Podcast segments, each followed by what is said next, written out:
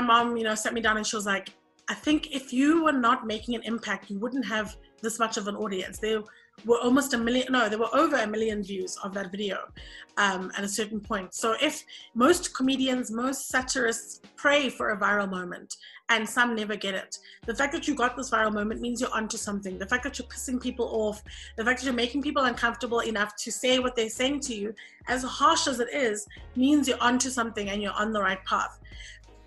Welcome back to The Tea with Nicky. We are pro tea, not anti coffee. Today I sat down with Lesego Tlhabi, who is also known for her media persona Coconut Kelz. Coconut Kelz was created to address the social issues within South Africa, done in a satirical matter so that we can have a laugh about it, but then also have a moment to think and reflect afterwards. You've completed a BA honours in theatre with the majors in musical theatre and playwriting, and then in 2014 you went over to London to the University of Brunel, or Brunel University, my apologies. And then you also were at the New York Film Academy and did a diploma there. So, can you just explain to us why you chose to go to London and New York after being in Johannesburg? Um, okay, so I graduated in 2014. I didn't go in 2014. I went oh, sorry. in 2011. No problem. Um, so I was kind of doing a BCom at Wits, and I mean, I, I, spent about six months doing it. And then I told my parents, like, it's just not working. I am not the kind of person who needs to be doing commerce. Please, can you just give me a chance to do what I need to do? And I promise you, like, you know, I'll finish my degree. And so there was kind of like a little compromise where they were like, okay, we're still not ready for drama. Maybe you can try sort of a BA in English or something, meet us halfway. Um, so I went to UCT uh, for about two years, but just before my final year, my mom was like, okay, because I think I was going through a lot of depression and I was just like really sad and I was not coping with the course because I did not want to do it and I didn't want to be there. So my mom kind of saw that in me and she was like, okay, what do you want to do? You know, let's just find what you want to do then because I can see how unhappy you are and it's actually like you know, it's making me unhappy as well. If drama yeah. is what you want to do, then let's go to the best place in the world because, you know, if you're going to do it, I need you to go be the best at it. Um, especially because it's something I'm nervous about. So she was quite nervous. My parents are both doctors, and my mom now works in um, business, you know. So they just had never met and no one in our family does arts. I'm literally the first one, and right now, even the only one who does something so creative. So I got into two schools there um, that I auditioned for, and and we chose London. I just like the way the London style of acting is. I like the London style of comedy.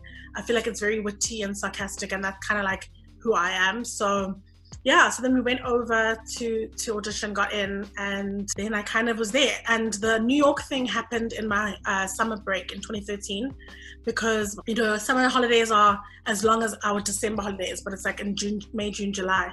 But I didn't really want to come back to like winter, and it was my final year. And I also just wanted to kind of like subsidize my degree. Coming back with just an acting qualification is seemed quite light to me.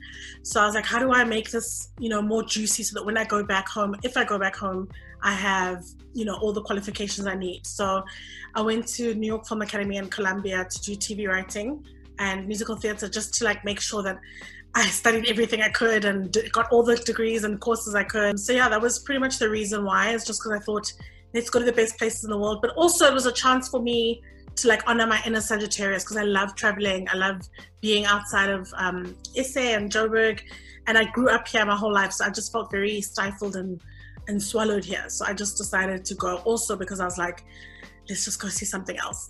I loved it when you said that you're in a Sagittarius because I'm a Sagittarius as well. So I know travel bug that like need to move and explore. Trust me, I know it all too well. And which was your favorite between New York and London? Or is it like trying to choose your favorite child type of thing? No, no, I definitely have a favorite.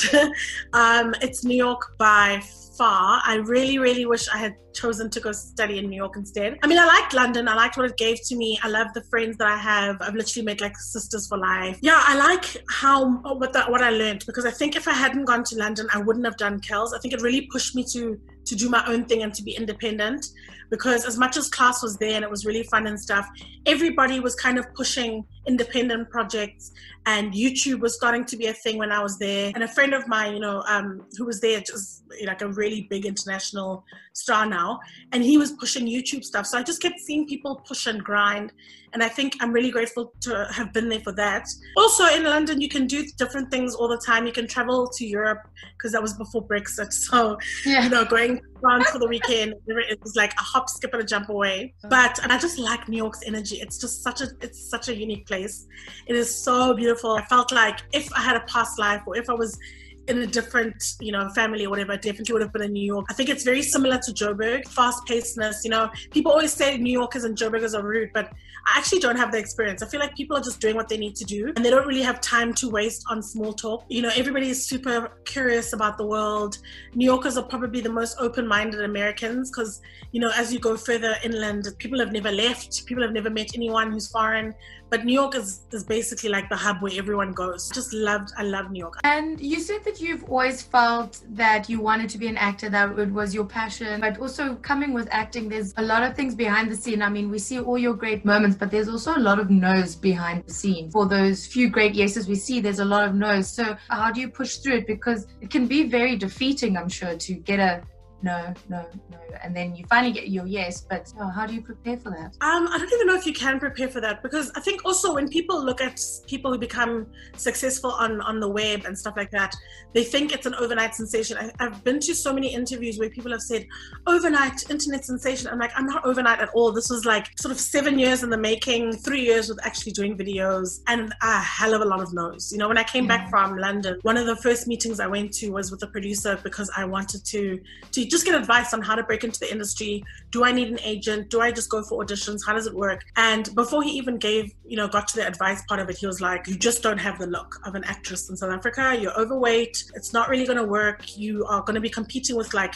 you know, your Pearl Thusis and your, your Nomzamos. So you can't really come into the game if you look like this. You're either going to have to lose weight or you're going to have to gain a lot of weight and become almost comically large so you can be in those roles. And I was like, what the hell, first of all, is comically large? That's it was very um it was That's very, an interesting phrase, comically large. Yeah, and it's a it's a TV phrase. They always say that all the time, and I'm just like, that is uh, I just don't I think it's for me it's super insulting because obviously there's a certain point at which largeness becomes funny and for me that's not really a thing but also um, i just think it was very difficult for me because i was 25 i was wide-eyed i was ready to work and having heard those things from a producer and a very successful one, you know, who's still guiding people's careers now. And I just keep thinking, gosh, I hope other young people aren't going to meetings with him and hoping to like break it in if they don't look the perfect way that he wants people to look. But yeah, so it was very interesting for me to just get the first no when I came back. It was already before he even saw my talent, before I could even show him what I had. It was like,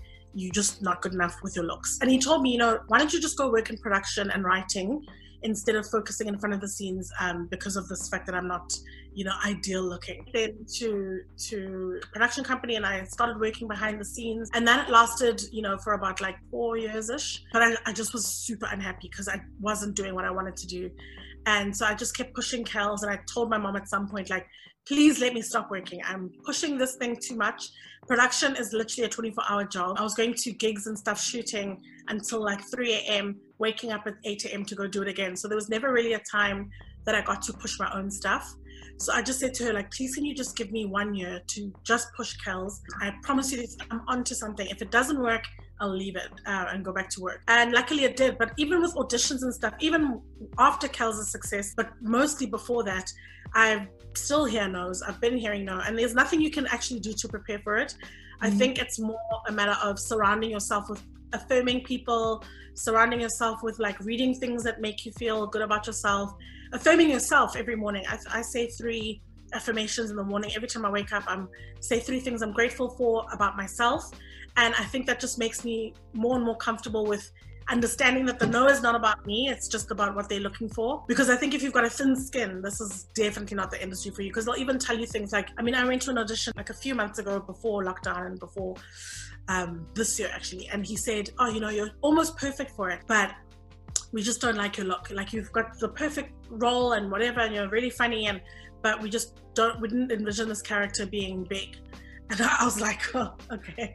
But that's the kind of shit that people say when when you have an audition. They'll be like, no, your nose is too pointy and large, and so you really have to love yourself mm. and be comfortable with yourself and know that they're gonna pick you apart every single time you get a job or every time you go for a job and get no's just because of what you look like. So you really have to surround yourself with people who are affirming there's nothing really you can do to prepare. Even afterwards, sometimes I'll have a little cry or I'll be a bit upset, but you have to pick yourself up and, and know that you're not the story. This is not who defines who you are. It's just a job. So, was it your first no that drove you to push to do Coconut Kelz, or how did you uh, envision Coconut Kelz? Um, no, it wasn't. It wasn't auditioning that made me go to Coconut Kelz because I only started auditioning kind of properly afterwards. It was actually hating my job, but also actually for me with Coconut Kelz specifically, it was more trying to address racial tensions in the country and, and trying to get people involved in the conversations. Because I went to school obviously with a lot of white people, very few black people, but I just felt like my friends, my friends from high school weren't really taking part in the conversations that were happening. You know, the Pretoria Girls High hair thing happened and no one said anything from school. And I just thought, why aren't people getting involved in the conversations? This same thing happened when we were at school and they know it. So is it that they don't care? Is it that they don't know about these things? Are these is this information only passed around black people? So it was more just getting to be like, first of all, let me share this info with you. Maybe then you'll get involved. And if I make it funny as well and not an attack, it'll make people want to listen more. So Coconut Kelz wasn't actually something I was trying to break into the industry with. I didn't think it was going to work that way anyway, because I knew it was quite controversial. But yeah, I just kind of did not like my job. And once Kelz started happening, then that's when I knew that it could be, you know, a potential thing that I could use. Yeah, that was long before sort of auditions and stuff like that because I just didn't think people would buy into Kelz as a marketable product. I just thought it was me venting and making people laugh, but more using it as a tool to be able to address topics around race. What inspired you to write a book kind of under the pseudonym of Coconut Kelz? Coconut Kelz' guide to this shithole, to surviving this shithole. I actually wasn't. I mean, I actually got approached. So I've been very lucky, like I said, with Coconut Kelz' career, things have sort of been happening to me. It's Jonathan Ball Publishers, and they usually do a lot of heavy political mm-hmm. books. You know, they published Khwezi, they published, I think, the book on Glenn Agliotti. So there, there are a lot of deep political issues that they, they publish, and they wanted to try something that was in politics, which was in their genre, but more light and more funny and something that was more tongue in cheek. So yeah, they approached me and then we kind of sat down and thought of how to write the chapters. For me, I look at everything kind of in a racial lens and I don't know whether that's a good or bad thing, but everything is separated between white and black for me. Where we go out, what we do for fun, you know, which schools, which suburbs we live in, what we eat, holiday homes, everything is literally different sort of between white and black people after high school. And I think because I was friends with so many white people in school, it was more glaring to me after school the, the differences and the, and the separation. So I just wanted to explore that like, why do people split up so much after high school? But also, why are things so separate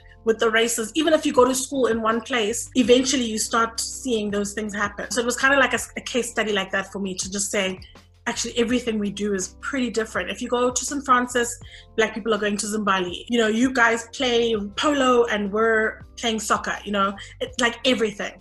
So yeah, it was more an interesting thing for me because I was like, actually, I'm very interested in how we become so different after high school, whether or not you grew up with white people, with black people. Inevitably and eventually you separate. Sometimes you'll keep one or two friends, but for the most part, I see people drift apart. And mm-hmm. it was just kind of exploring that thing of yeah, there was once this Rainbow Nation ideal. We were the first kids to go to schools with each other, but still, at some point it separates and what is that reason why do we do yeah. that do you think it could be sort of a cultural thing there's also uh, the whole notion of a rainbow nation and we have 11 official languages, which still doesn't include all the languages that are spoken in South Africa as well. Do you think it could be a cultural thing? I mean, think even amongst between um, like Xhosa and Zulu, those cultures, they also holiday in different destinations and kind of like different things or is it a cultural thing or is it more specifically a race thing, do you think? I think it's definitely a race thing because even in my group of friends, we don't have the same language, we don't have the same culture, but culturally, as Black people, we have the same interests.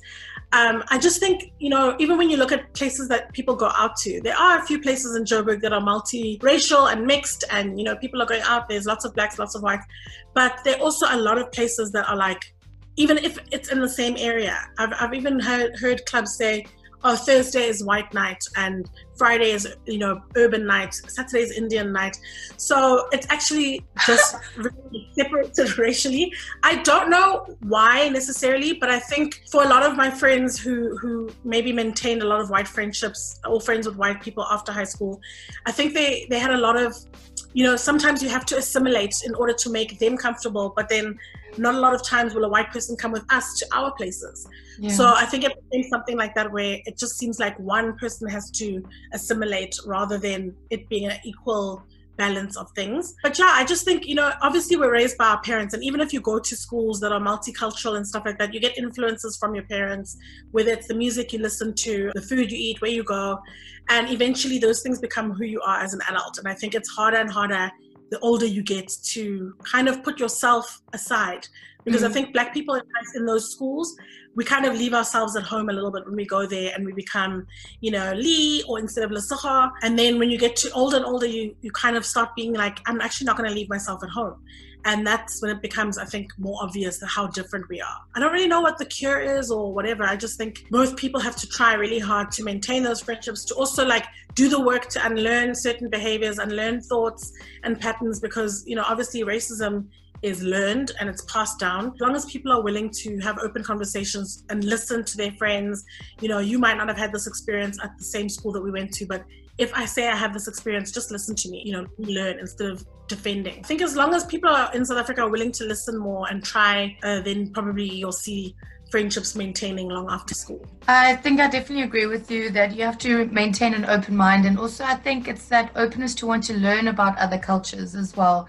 So I have a, a good friend from high school, uh, also one of the only black girls who was at my school, and we've still maintained a very good friendship. And I think the reason why is because we're both so open to learning each other's cultures. I say to her, please teach me Xhosa words because I don't know. And I said, and I feel bad that I don't. I live in South Africa and I don't know the language. So we talk a lot about cultural differences and we are on different planes and we go, we hang out differently, but we call each other our diaries. You know, we talk to each other every day. We, but the thing is, we always have open discussions about race and culture and the differences. And I think, I don't know if that's the cure, but I think that's definitely something that people within South Africa need to visit. We need to open our minds and our hearts to one another i think as well. Learn why why are we different what makes us different but not in a bad way where we disassociate with one another where you have a white night on thursday um yeah. night on friday but kind of integrated be like why why are we different but what is the beauty in the difference? And then learning about that and learning the cultures. And do you think that maybe that could be started within schools about having like culture days or something and then you can learn about Xhosa or Zulu and you learn about those kind of things. It could open you up maybe a bit I mean, we had that at our school, but I think the most important thing isn't necessarily like you learning my language. Like, I don't really, it's not really important to me whether or not you learn my language specifically. It's more when I talk about my experiences, are you listening? Mm. Are you maybe looking at how you might be complicit? It's the same thing I say, like with, you know, LGBT community. I have a lot of friends who are gay, who are trans, who are, you know, different orientations. And it's not up to me to tell them when something is or isn't offensive. You know, a lot of people want to say, oh, you're being so sensitive or this is overdone. So it's not really so much, uh, you know, whether or not you know what I do when I go to my family home or what we do on our weddings, what our traditions are. But it's just if I say there's an experience that I'm having, that it might be racial, that might be this, you listen without the defense, you want to get involved with how do I make things as an ally how do i talk to you know my family maybe and call them out? Because i think even with men a lot of the times we'll say call each other out. Stop letting these you know misogynist jokes fly. Stop letting harassment rapey jokes fly because that breeds you know the bigger behaviors. So for me it's the same. If you want to be friends with black people and you're white or the other way around whatever you've got to call people out when they start saying things at the braais, you know, the places that were not there. This little racist joke that flies and whatever it is, it doesn't get to fly anymore if you're my friend and you're there in those spaces, even if it's your mom saying it. You know, even now, when I've seen with racism in schools, I've seen a lot of people defend the school instead of listening to what we went through and saying, okay, I didn't see this. I maybe even uh, you know was implicit uh, complicitness so it makes me feel defensive but actually let me listen to what these girls went through. There can't be this many stories that people would just make up. I think for me it's more just getting involved in conversations listening more and just reading more because there's so much out there on the net. There's so much on netflix even if you don't even like reading there's so much to watch that will you know let people just be more aware of what's going on in the world uh, in terms of black lives matter. It's a huge time right now to just be getting involved. Ask your friends. If there's anything they know i mean i know a lot of people also don't want to be giving you homework but just googling even things that can can help me be a better ally for black people shows that you know kind of show discrimination or explain racism explain toxic masculinity explain queer uh, issues and stuff like that where you just want to be an ally, you need to do the work. You can't just be friends with someone. You can't just not be racist because you have a black friend. You have yeah. to actively do the work to be anti-racist, to go out there and make sure that everybody who's in your space doesn't get to feel comfortable with racist thoughts, racist words, racist actions. And that's the same with, with whatever term, forms of bigotry that they are out there. You can't just say, oh, I have gay friends, therefore, you know, I'm, I'm LGBTQ yeah. plus um, ally. I actually have to do the work, read stuff, share with my friends, make sure that people don't get to say things about about the community in front of me and, and make it uncomfortable for, for bigots to be bigots in front of me. And that's for me when the work starts. Not yeah. yeah, not necessarily I mean it's also nice if people want to learn languages, but I think for me that's even secondary. It's just are you willing to have the uncomfortable conversations mm-hmm when I am saying something, are you listening or are you deflecting and saying all lives matter or not all whites, whatever it is? Like, are you actually listening? And that's, I think, the point where I'm like, here I can see an ally. Because there are lots of girls I actually wasn't even friends with at school who I'm now actually becoming friends with because they're reaching out and saying, you know, shit, we didn't know that happened at school. We didn't, we weren't aware because obviously it wasn't happening to us. Yeah. We're blissfully ignorant at school. How can we help get your messages back to school, get people to listen, the principals to listen, other girls to listen, so that we can make sure we amplify your voices? And I think as somebody in a privileged class, whether it's able bodied, whether it's straight, whether it's white, whether it's male, it's always best if people try and amplify minority voices. Thank you so much for that. That was very interesting to hear as well. And I think, yeah, it starts with us wanting to learn more. And I think as well, also objectively look at ourselves. Where have we been complicit? What do we do to make things better, to make everyone feel comfortable in the space as well that we'll we'll share. Yeah, and it's very difficult when you when you think you are, you know, an ally because I know that I've had to do some uh, my own unlearning in in different spheres where I've thought I'm very very open, I'm very you know progressive and whatever it is. But there have been instances where I've had to do my own small unlearnings, whether it's the language I use. I had a conversation with a friend of mine, his name is TJ, and he was just speaking about the fact that sometimes people think they're not homophobic, for instance, but if you constantly address gay people where you're like, yes, queen, all the time, you need to also check your bias. Not everybody enjoys that. Not everybody speaks like that.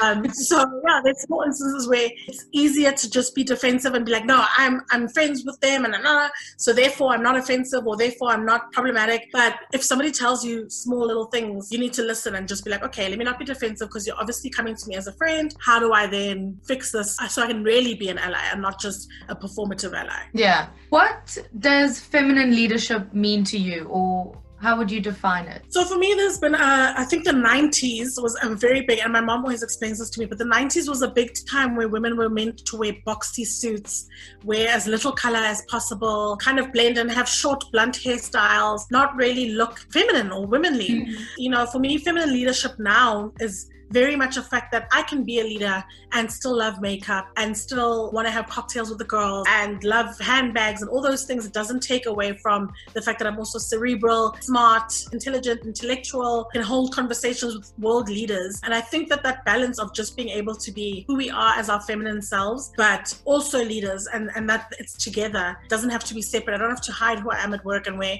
black suits, um, you know, that don't fit. And then on the weekends, I'm ta-da, I'm a girl, I'm a this, I'm a that that it can literally be one and the same. I'm very much a fan of the fact that workplaces are becoming more colorful, both in how people dress, but also in the personalities that are allowed to thrive. People don't have to be one kind of person now at work. I, am very ill equipped to talk about the corporate world, but in terms of feminine leadership in my career, I'm very much in charge of every single aspect of my career. I'm in charge of the content. I mean, if I do an ad, I'm usually part of the brainstorming. If I'm part of, you know, a TV show, I'm part of the writing and producing, and sometimes even the directing So I'm very, very hands on. And feminine leadership for me is just being able to be a boss, make people laugh, but also enjoy my, my makeup and my cocktails and do the more girly things and not have to hide any parts of me that make me a woman, but celebrate them all together. And I think that's very much a part of what's happening in the world right now. I think it's very interesting to watch. I mean, especially with the things that you guys are doing, um, also with your page, people are just being celebrated for being women and bosses, and it doesn't have to be either or. I want to move to a segment that I like to call the ABCs of your career. A, what was your kind of amazing, affluent aha moment? Wow.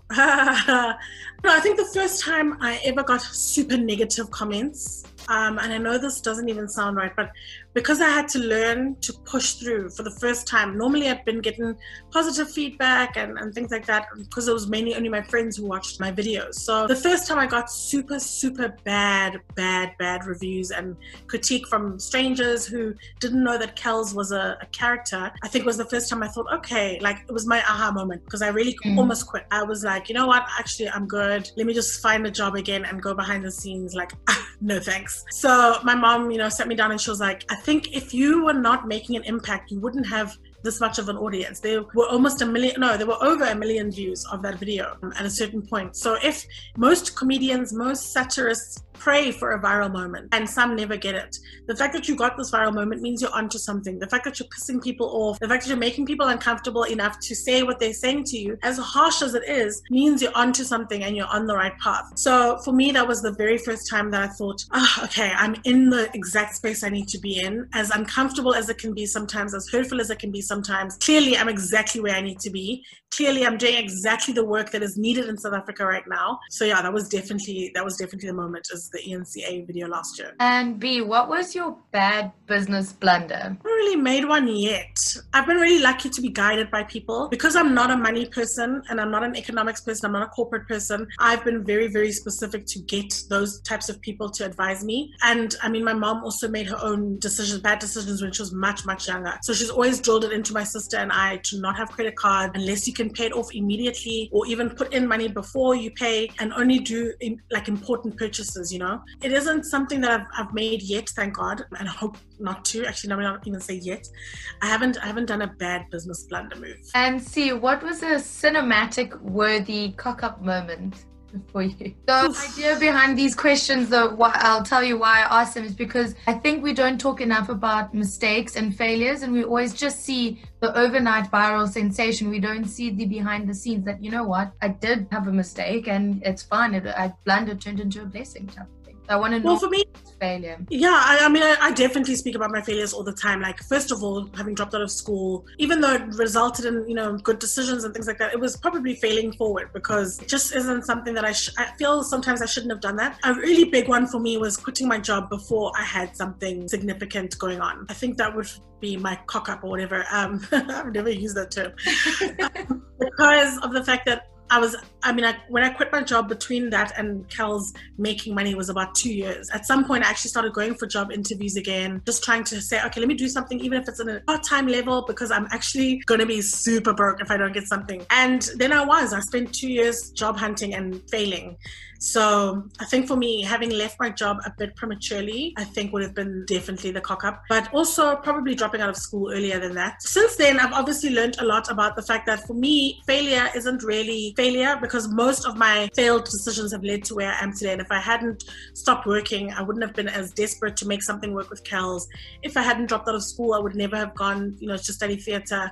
So I'm actually really passionate about failure in a positive way because I think as much as we look at it as this disaster, it really isn't. It yeah. always leads you to the right door. Doesn't matter how I'm gonna get there, I'm gonna get there. So yeah, I don't love the term cock up just because I'm like, it is it isn't it isn't a mistake. It isn't a failure. It isn't a bad thing to sometimes do something that isn't in the right path or doesn't feel like it's in the right way, if something's meant for you, it's going to happen. If your door is going to open, whether you go this way or you go straight, it will happen. So I would rather try and fail than not try at all. Yeah, I'm pretty proud of everything I've done so far just because I think even the failures have led me to where I am. I think you have every right to be proud of everything you've managed to accomplish.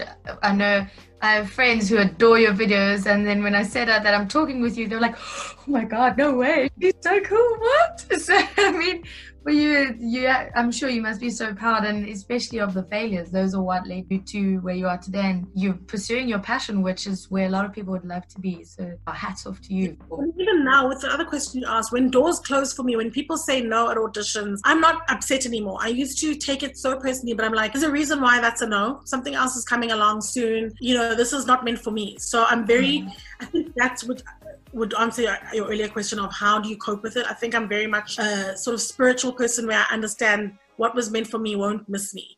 If yeah. that was a no, it's because something else is coming. It's because it's making space for something. And all the no's, if I had gotten yeses way earlier, again, wouldn't be where I am now because I wouldn't have pushed as hard. I wouldn't have continued trying Kelz things. If I'd gotten the jobs that I went to go um, interview for, during my unemployment phase and gotten the jobs, I'd probably still would be working somewhere behind the scenes or in advertising, which was where I was going um, towards you know, after I left TV. I think it's so lucky that I've gotten so many no's actually. For me, the no's have been career defining moments because they've made the yeses so much greater, but also made me push so much harder in a different, or even turn in a different direction slightly and be like, okay, that's maybe not the way it's supposed to work or the way I'm doing things are not maybe right. Let me just pivot and adjust and see how I can change this up a little bit. And so it's really defined who I am. So I'm really grateful to all the people who said no. Uh, I want to move to the challenge section. I thought that since you are an actor, that maybe we can have a round of charades and try and have a gander at that. Very cool. Let me do comedies, I think. Cool. Okay, okay. Five words. First word. Four. Second word. Bride. Wedding. Four weddings and a funeral. Yeah. yes, nailed it. cool. And I have um, one as well. Oh, this one's going to be tough. Three words. Third word. so.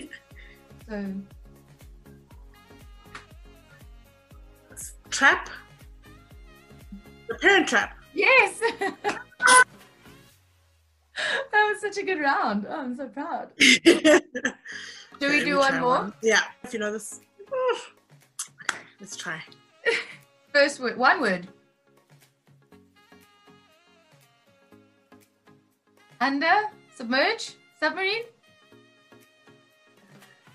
Titanic. Yeah. yes. Oh, that was so like, good. Like exactly down. oh, yeah. Okay. Three words. Um, First word. Mine. My. Third word. My hair Mm-mm. lady, my fair lady. Yes.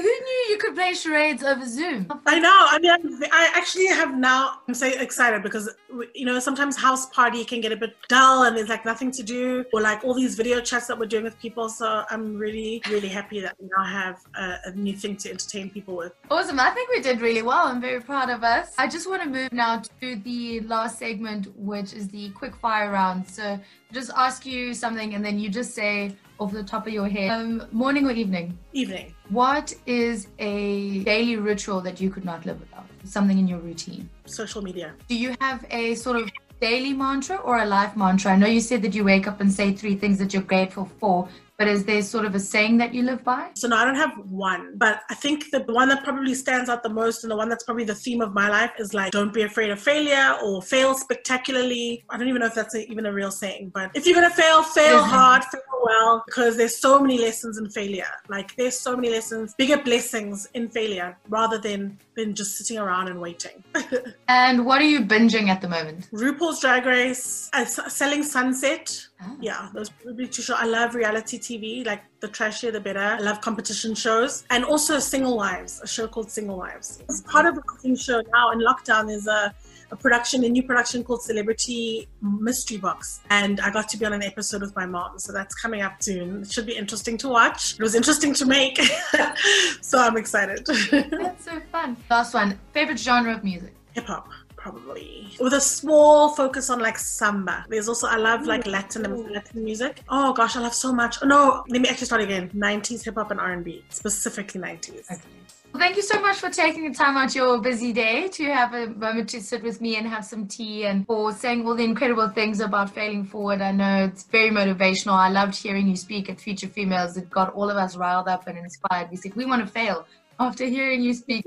people feel that way after this as well. I so. I mean, especially women. For me, men are really good at like hyping themselves up and going for things that they're not qualified for. You know, like someone said, Kanye is running for president. Ladies, apply for any job. So for me, because women are so concerned with perfection and we're a little bit scared of, of failing and looking stupid and all those things, I just want us to fail spectacularly and not be afraid anymore because oh, sometimes you're not even going to fail. Like, you're not even going to fail sometimes. Sometimes you're going to land on your feet. But I think it's so important that I've just been really bold about trying because I have failed a lot. And not everybody's been witness to all my failures, um, but I trust I've failed a lot. The only thing is that every single time I've failed, I've gotten back up and readjusted myself and thought, okay, what were the things that went wrong that led me here? Let me readjust and try again. And if it takes four readjustments and four retries, then it does. But at some point, it sticks and it lands, and it becomes your dream career, your dream relationship, your dream opportunity. As I've said at the end of the interview with Lesego, I hope that all of you who are watching are excited and ecstatic to go and fail spectacularly, fail more, get more no's because it's going to redirect you and put you on the path that you need to be on and to get you to where you want to go. I think that you provided a lot of great insight is that you have to be grateful for what you have and what you can put out and to also follow your nose where your passion is leading you to because I can guarantee you that Lesego is not looking back twice on following that. So fail spectacularly and follow your passion.